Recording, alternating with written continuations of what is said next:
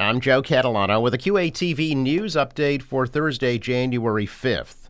State Representative Ron Mariano of Quincy has been re-elected Speaker of the House. Mariano was elected Speaker with 131 votes, including the entire Democratic delegation yesterday. It will be his second straight full term as House Speaker. Mariano says he wants to focus on rising health care and child care costs in the new session.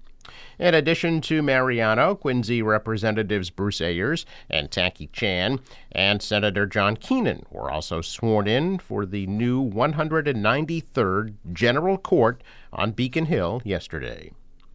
Quincy Police Chief Paul Keenan has extended their annual No Shave November fundraiser until this coming Sunday to help raise more money for Cops for Kids with Cancer. A shave off event will be held Sunday from 10 to noon at Paul's Barber Shop on Washington Street in Quincy Point, and the public is also welcome to attend. A $10 donation will get you a professional shave, and all the proceeds will be donated to Cops for Kids with Cancer. I'm Joe Catalano with a QATV news update for Thursday, January 5th.